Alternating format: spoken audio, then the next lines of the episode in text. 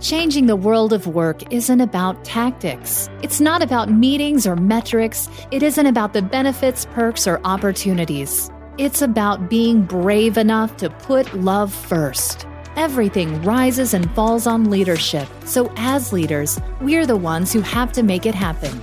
This is the Love in Action Podcast. And here's your host, Marcel Schwantes. Welcome to the show. So, when you think about work, does the word joy come up? Joy is not really something most of us think about or even experience in relation to work. I mean, work can be a grind. Most of us go through the motions of work and we watch the clock so we can get home to a nice meal and maybe an episode of Mad Men. But joy, joy can be the last thing we experience emotionally. Well, my guest today has something different to say about the experience of joy in the workplace.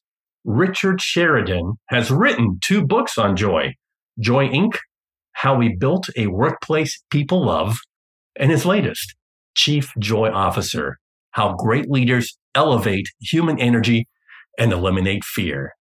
So when, when Rich Sheridan is not writing mind blowing books on leadership and work culture or traveling the world, speaking to the world's biggest companies, he leads Menlo Innovations, a custom software design and development company, as their co-founder and CEO, or as Rich prefers to be called, the chief storyteller of Menlo. The company, which is based out of Ann Arbor, Michigan, They've won several awards for business excellence, and they've been featured on the cover of Inc., Entrepreneur, Forbes, and New York magazines. And by the way, Menlo gets visitors from all over the world wanting to know what the secrets are to their world famous culture. So if you're a listener and you want to visit Menlo, there's a good chance that Richard Sheridan will be your personal tour guide. You'll note from this conversation that one of the most counterintuitive parts of Richard's book is the chapter on love, which we're going to dig into. So let's get started. Here's my conversation with Richard Sheridan. So let's jump right into uh, your latest book, which is Chief Joy Officer. I've got so, one here too. uh, boom. Perfect. Perfect timing. So if somebody asked you, Rich, what is this book really about? What would you tell them? You know, if you remember back to Joy Inc., there was a chapter in the book called Growing Leaders, Not Bosses. And my uh, publisher encouraged me as I went out into the world to speak about the lessons of Joy Inc. Um, they said, listen, listen to the questions that people have, and that will probably inform your next book. And a lot of people, after I would speak, would get pretty excited. They probably want to carry some of the lessons home with them. And they would often ask, Where do I get started? How would I begin? What if I can't change the mind of the people above me? And I tried to encourage them along the way that the first place where you need to change is you. You know, I had to make a change. I had to change the way I thought about leadership. I had to change the way I behaved as a leader. I had to diminish those boss like characteristics where uh, I wanted to be the guy with, you know, the smartest guy in the room with the quickest answer that everybody would run off and say, oh, thank God Rich is here. And that's really what led to this book was how do you develop a leadership system that doesn't rely on hierarchy or authority? Hmm. So to me, it's almost like uh, it's a Joy Inc. Part Two in a sense from the leadership side of, of things and describing right. what a, a joyful leader does. So tracking with that line of thought, I think it's fair to say that we all want to experience joy at work. But uh, what I was thinking is that what joy means to one leader may not necessarily translate to another leader working for another company. So, a two part question how do you define joy as the CEO of Menlo? And then the second part of that question, in a broader sense, for anyone in a leadership role, what does that mean exactly? Yeah, here at Menlo, we have a very explicit definition. It's kind of fun. It actually often generates smiles and laughs from people when I tell them that our mission from day one really is to end human suffering in the world as it relates to technology. And everybody looks at me and laughs and thinks, boy, you picked a big one. And we did. There's no question. And our goal inside of that, since our founding, was to return joy to technology. We fundamentally believe that the business of writing software, creating software, the work that happens to the people who are behind me here that you can see working away, that this work should get out into the world and delight the people it's intended to serve. And when I think of the broader question for those out there in your audience, I would encourage them, if they're going to embark on a joyful journey, they should think hard about two questions that seem like they'd be easy to answer, but I would caution them in, against picking the easy answers to this, these two questions. One is, who do you serve and what would delight look like for them? And I can go into deeper detail on that for us, but I would encourage all of your leaders to think about that. Rich, what is the enemy of joy? That's an easy one. If I was to write the opposite book of Joy Inc., it would be called Fear Inc. if I was to meet your counterpart, they would write a book called Humans Last. And we'd have like a Dilbert like episode here where the pointy haired boss is doing all the stupid stuff and Catbert is running HR and all that kind of stuff. One of the features of uh, a joyful leader is, is scary for a lot of people. You talk about authenticity right off the bat and the need to bring your whole self to work and how so many of us wear masks at work and we, we hide from who we really are behind these masks. And I'm going to read a paragraph for our readers that kind of made an impact on me, Rich. Here it goes from page 26. I believe authenticity is less about putting on display the full range of emotions we experience every day and more about sharing our masks so our teams can see who we really are. How many of us are one person at home and completely different person at work? This may be the biggest danger of the modern workplace that we are practically forced to live a lie most of our waking hours. And then we go home to self medicate, literally or figuratively, to avoid looking at our side of the mask. So, what do you think people are afraid of? Well, I think the natural fear in the workplace for any employee is that you know something bad's going to happen to them. They're going to lose their jobs. They're going to miss the next promotion. They're going to be overlooked for some key assignment or plum assignment. And I actually think that there's a brand of management that was probably taught throughout the decades over the last 50 or 60 years where that was seen as a good thing. You know, let's let's motivate our people with fear. Let's let them know we're cutting the 10% lowest bar of all the people. So we're going to rank force rank you at the end of each year and the lowest 10% are going to get shuffled out the door to go find their next job. Think about the culture that would create inside of an organization. A culture that isn't about me actually contributing more or actually being a better uh, employee or staff member or the one with the brightest ideas. I just have to look better than you.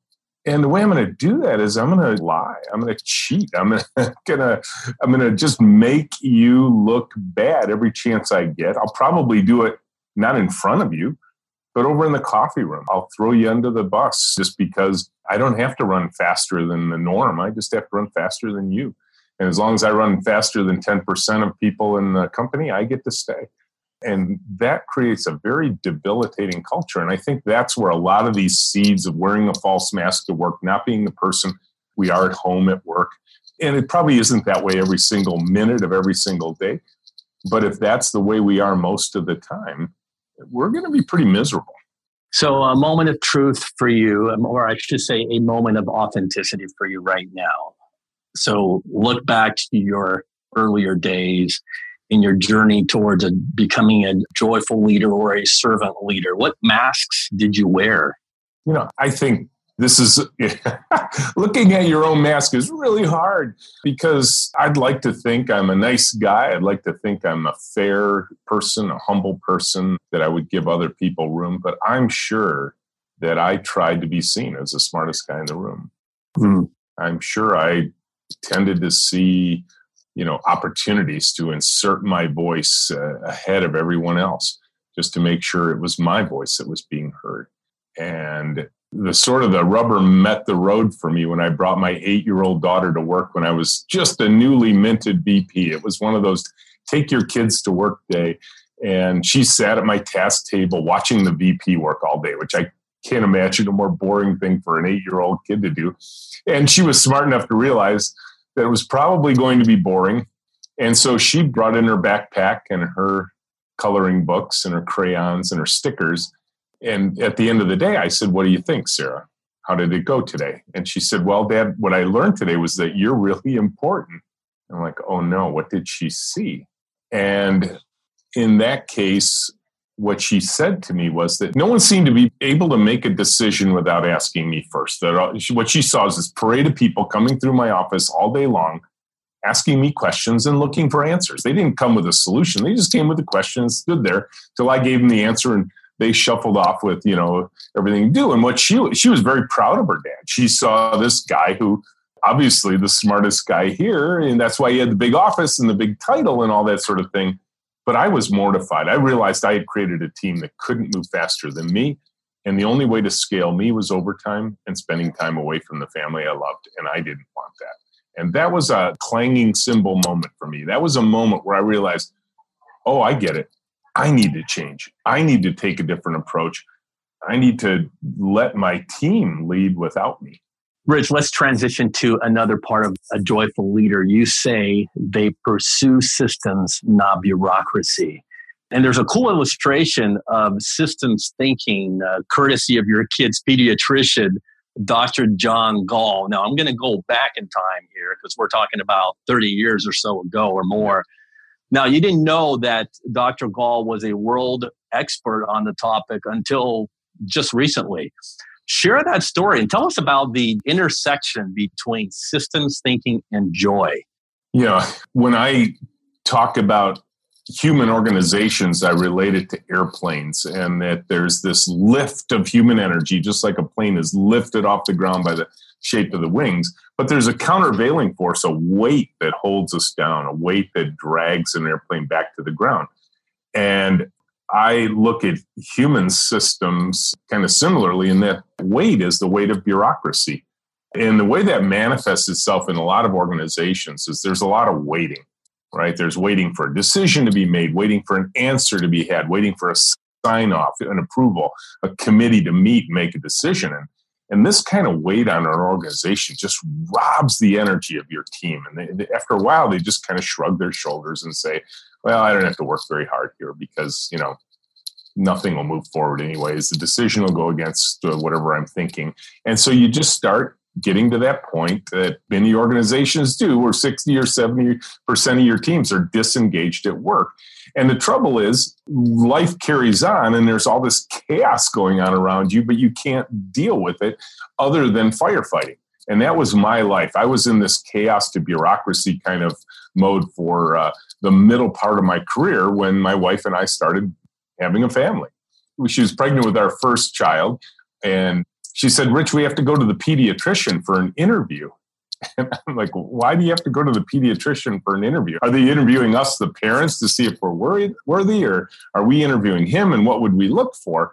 And so I was smart enough to just tag along.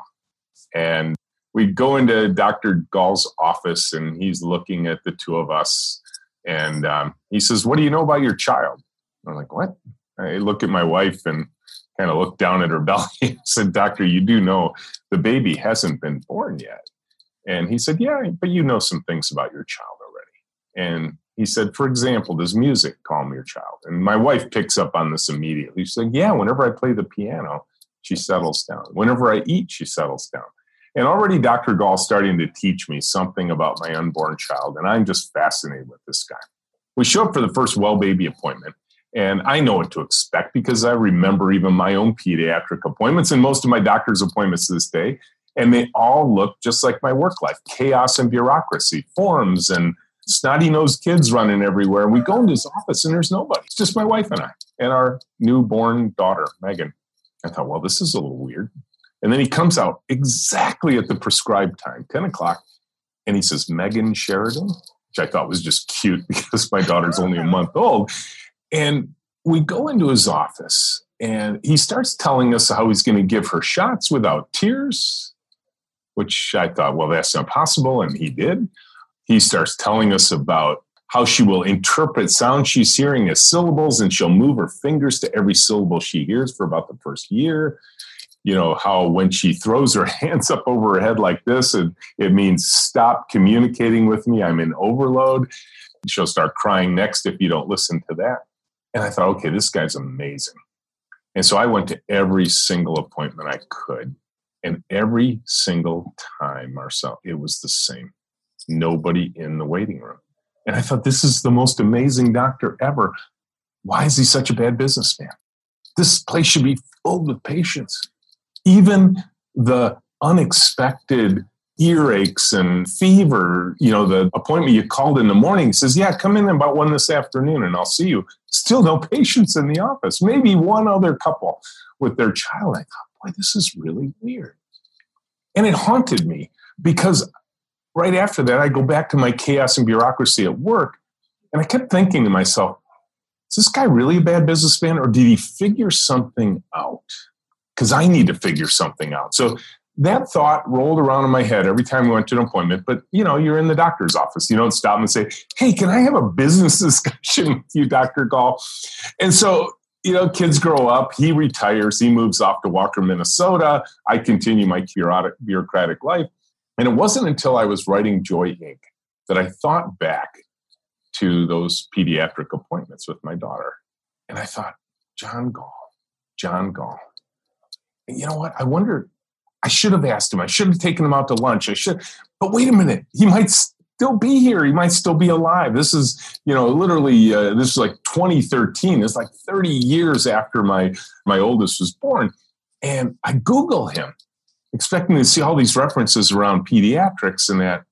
And what came back blew me away because Dr. John Gall is famous in our industry, famous for what's called Gall's Law. And what's fun is we have Gall's Law printed on the wall in this conference room. It says a complex system that works is invariably found to have evolved from a simple system that worked. A complex system designed that way from scratch can never be made to work. You must start over with a working, simple system. John Gall was probably one of the world's leading systems thinkers. And I had him right in the palm of my hand several times a year. And I never interacted with him. And I corrected that mistake. And I went to see him in his home. I was the last visitor in his home before he passed away. And we spent a delightful weekend together, reminiscing about those pediatric appointments, but spending far more time talking about systems. And in fact, it was a system that he used that kept the chaos out of his office. And it confirmed for me that one of the most important things we can do as joyful leaders is to think about the systems that keep chaos out of our world, that keep the bureaucracy at bay so we can lift the human energy of our team, keep the weight of our human aircraft as light as possible, so that then when we apply the thrust of what I call purpose and eliminate as much as possible the drag of fear, we can actually fly to heights and distances that were mm. unimaginable. I am just dumbfounded by that story. It's so profound and rich. Speaking of rich, the most counterintuitive part of the book, I think, for me, is is the chapter you wrote on love. Mm. Well, maybe not for me, obviously, because I'm actually writing a book or in the process of a manuscript with the premise that uh, the best leaders lead through love and action. And we're talking about leveraging that in a business sense. Now, you use a famous passage of all places from the Bible to illustrate your point that loving leadership really brings out the best in people. Now, at the risk of sounding like I just broke open a Bible study group on my podcast, let me just read the passage in context and then we'll talk a little bit about it. It says here, love is patient, love is kind, it does not envy, it does not boast, it is not proud, it does not dishonor others, it is not self seeking, it is not easily angered, it keeps no record of wrongs. Love does not delight in evil, but rejoices with the truth. It always protects, always trusts, always hopes, always perseveres. So regardless of whatever your religious background is, or if you're a religious or atheistic, do these principles work for leadership in the business sense and are they universal? Yeah, I would often open a lot of my keynotes after Joy Inc. came out saying, Hey, I released a business book to the world that has the words joy and love on the cover. And I wondered if the world would take me seriously. And then I doubled down on that bet in my next book, put the word joy on the cover again, and then have an entire chapter on love. And it's funny that chapter, I was, I inched my way towards it. I wanted the original title of the chapter was Leaders Are Gentle. I used the, um, the Aesop fable, The North Wind and the Sun, to talk about how gentleness wins every time. And I kept, I tried to write this chapter and it kept going towards love and it kept going towards love. And, and finally, I grabbed that First Corinthians passage, which is a famous one, and it's used in all kinds of ceremony, wedding ceremonies, religious or not. It's just such a great passage about something that connects us humans together so profoundly.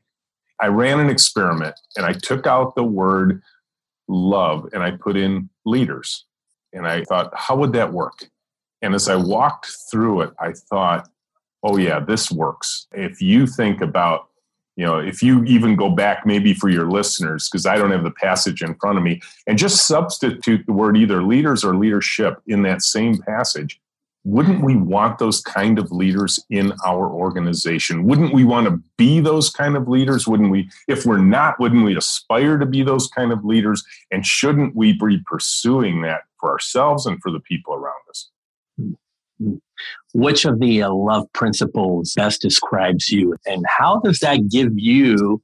I hate to use a business term, but how does that give you competitive advantage?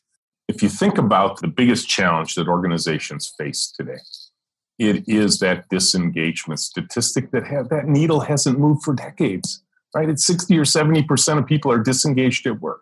And my simple hypothesis is could we here at Menlo, and could we encourage others to think about it the same? Just flip this statistic, not eliminate disengagement. I don't think you ever get to perfection ever in any human pursuit but what if you just went from 30 70 to 70 30? Think of what you could accomplish. Think of the weight that would be lifted off your organization if 70% of your people are coming in every day engaged, actively engaged at work. They, they're bringing a spring in their step. They're bringing in a, kind of a, a light heart for the work, that they bring in that dedication and that human energy rather than leaving it at home think what we could accomplish. These are the same employees who work for you every day. They're already in the payroll. They're in the system. They have a desk. They have a computer. They have a chair. They know how to get to work. They have a place they park. They have a key to the office. And they could come in every single day engaged in a fundamentally different way. Think about the value that would bring to your organization. Think how much more speed you would get, how much more output you would get, how much more quality you would get how much better reputation you would have, not only with your customers, but with others you're trying to recruit into your organization. I mean, there's a supposedly some kind of talent war out there that everybody's fighting for the best people, whatever that means in their context. Well, think of you create an environment where people are flocking to you. They want to be part of you because of what they've learned about you through what they hear from the others who work for you. Hmm. Rich, is there a favorite part of the book that you can say, ah, oh, this is my favorite. It's, you know, that you had fun writing because it just spoke to your heart. You know, I have become convinced that one of the most powerful qualities that a leader can bring to the table to really guide a team for the long term and instill some values that carry through from one end of the day to the other, one end of the month and the quarter and the year to another is storytelling. And I loved writing the chapter on storytelling because I got to tell one of my favorite first stories from a time with my dad when I was just 10 years old. And I was so happy that I was able to get that story in the book. But I will tell you, my cards, as you said at the beginning, I think the, the title I bear most delightfully is the title chief storyteller. And that means I'm not the only storyteller here. I am one of a team of storytellers. I may be the best one only because I get to do it more often than the rest of the team. But that is a quality as old as humankind.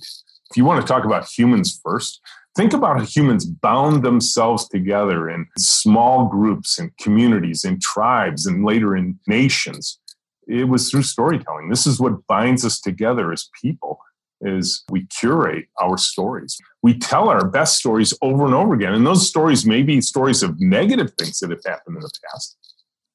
You know, if you think of the agile software development community, they talk about all the bad stuff that happened in the waterfall days. And now they can talk about some really amazing things that have happened in the future.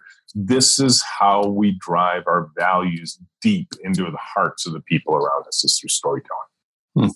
This has been such a deep conversation. I'm loving it, but we have to wrap up. So I'm going to transition to our last two questions. Maybe I'll sneak in a, a next one there. But as we come down to the wire, I want to get into the heart of Rich Sheridan and talk about the things that matter to you the most. So, what's really tugging at your heart right now that you want our listeners to know? well, there's two things that tug at my heart right now, and their names are Miller and Hayden, two delightful little granddaughters who just light up the room every time I see them. I get pictures of them every single day often FaceTiming. So there's no question for me, Marcel, that family is of utmost importance. And I will say that family drove a lot of the decisions I made in my trough of disillusionment days where I was spending a lot of time away from them in that chaotic bureaucratic world and coming home late having accomplished absolutely nothing and realizing that the thing that mattered most to me was literally like slipping out of my grasp because time was passing and it will pass regardless of whether we're having joy in our work lives or the opposite. And so the thing that drives me is I want to be a good example to my kids. I don't just want to be a good dad. I think I'm a pretty darn good dad. But what I want to do is show them that it is possible in their work lives to have the kind of work life that everyone dreams of. And I've gotten that place. I absolutely have. I am blessed beyond measure, and I know it. And I know I'm very fortunate to have gotten to a place that most people don't get to go to. And I'm that's why I'm sharing this message with the world. So hopefully I can get a few others across that same line that I was able to cross. But for me to be able to demonstrate and by example to my children that it is possible to have a joyful work life is something that's very important to me. I would almost say that that was the answer to my next question. I don't know if you can top that, but to bring this conversation home, what is one thing you would like people to absolutely walk away from here today that will make a true difference in their lives? I think that the story I love that I tell in the book is a story about Mike at the McDonald's in Detroit Metro Airport it's one of my weaknesses. I, I stop there when I'm flying across the country and you know, I stop in and grab a quarter pounder with cheese, a French fries, and a Coke. And I'm rushing, right? Because I'm trying to get to my flight. And here's this guy in one of the most relationless places in one of the largest corporations on the planet. And he's hustling around the room, cleaning up after all these people who aren't paying much attention to what they're leaving behind. And he looks you in the eye. And He's like, How's it going? You having a good day? Have a safe flight. Can I get you anything? Can I get you a napkin? And I'm like, this is remarkable. I mean, this guy could have just stuck to his job, just, you know, just went around, cleared the tables. He didn't have to be nice to me. He didn't have to make eye contact with me. He certainly didn't have to interact with me. And I wouldn't have thought worse of him if he hadn't offered to go get me a napkin if I needed one. And I thought, what a remarkable energy to bring to work. And I thought, Mike's an amazing guy, and they're lucky to have him. And then the next time I'm there, he's not there. And there's this young kid. He's pulling out these garbage bags out of the back, probably to take them to the dumpster. And he looks at me, he goes, How's it going? Are you having a good day? Have a safe flight. Can I get you anything? Can I get you a napkin? And I'm like, How do you do this? I mean, this is McDonald's in a busy airport where most of these people you'll never see again. And they're delivering this. And the message, two messages I want to leave your audience with. One is the stuff we talk about that I talk about in the book is largely free. It doesn't cost a thing. It doesn't cost Mike anything extra to look me in the eye and wish me a safe flight and ask me if I need anything. So a lot of this kind of stuff we can do to improve the lives of ourselves and those we serve is free. It doesn't hmm. cost. And the other thing, and this is perhaps most important for your listeners, because you know, I get it. I'm a CEO. People, oh, you're the CEO, or if you're the president or something, you can do stuff uh, that I can't do. And no, Mike, he's down at the lowest levels inside of a organization that's down at the lowest levels, and he can bring this kind of joy to where he works. But the point is, you can start from anywhere and you can do it, and it doesn't have to cost a lot, and you can make a change starting tomorrow. And it can be a tiny one and have big impact for the right people around you. Just when people are walking mm. in hmm. the door at your office, just look them in the eye and say, Good morning, Marcel. How are you doing this morning? That's all it takes. Start there. Mm. Rich, you are the embodiment of a true joyous leader, and you are authentic, you are humble, and you are truly human. He is Rich Sheridan, folks, and he is the chief storyteller of Menlo Innovations. And his new book is Chief Joy Officer How Great Leaders Elevate Human Energy and Eliminate Fear. It's been an honor and a blast. We need to do it again. Thank you for your wisdom. Thank you for having me, Marcel. It's been great.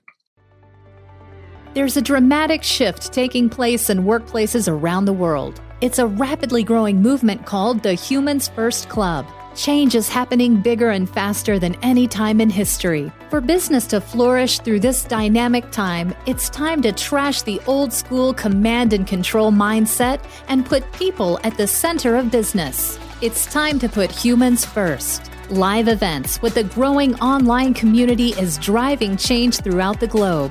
It's time for your voice, your ideas for a brighter future. Join us now at humansfirst.club. That's humansfirst.club. Your time has come. You belong here.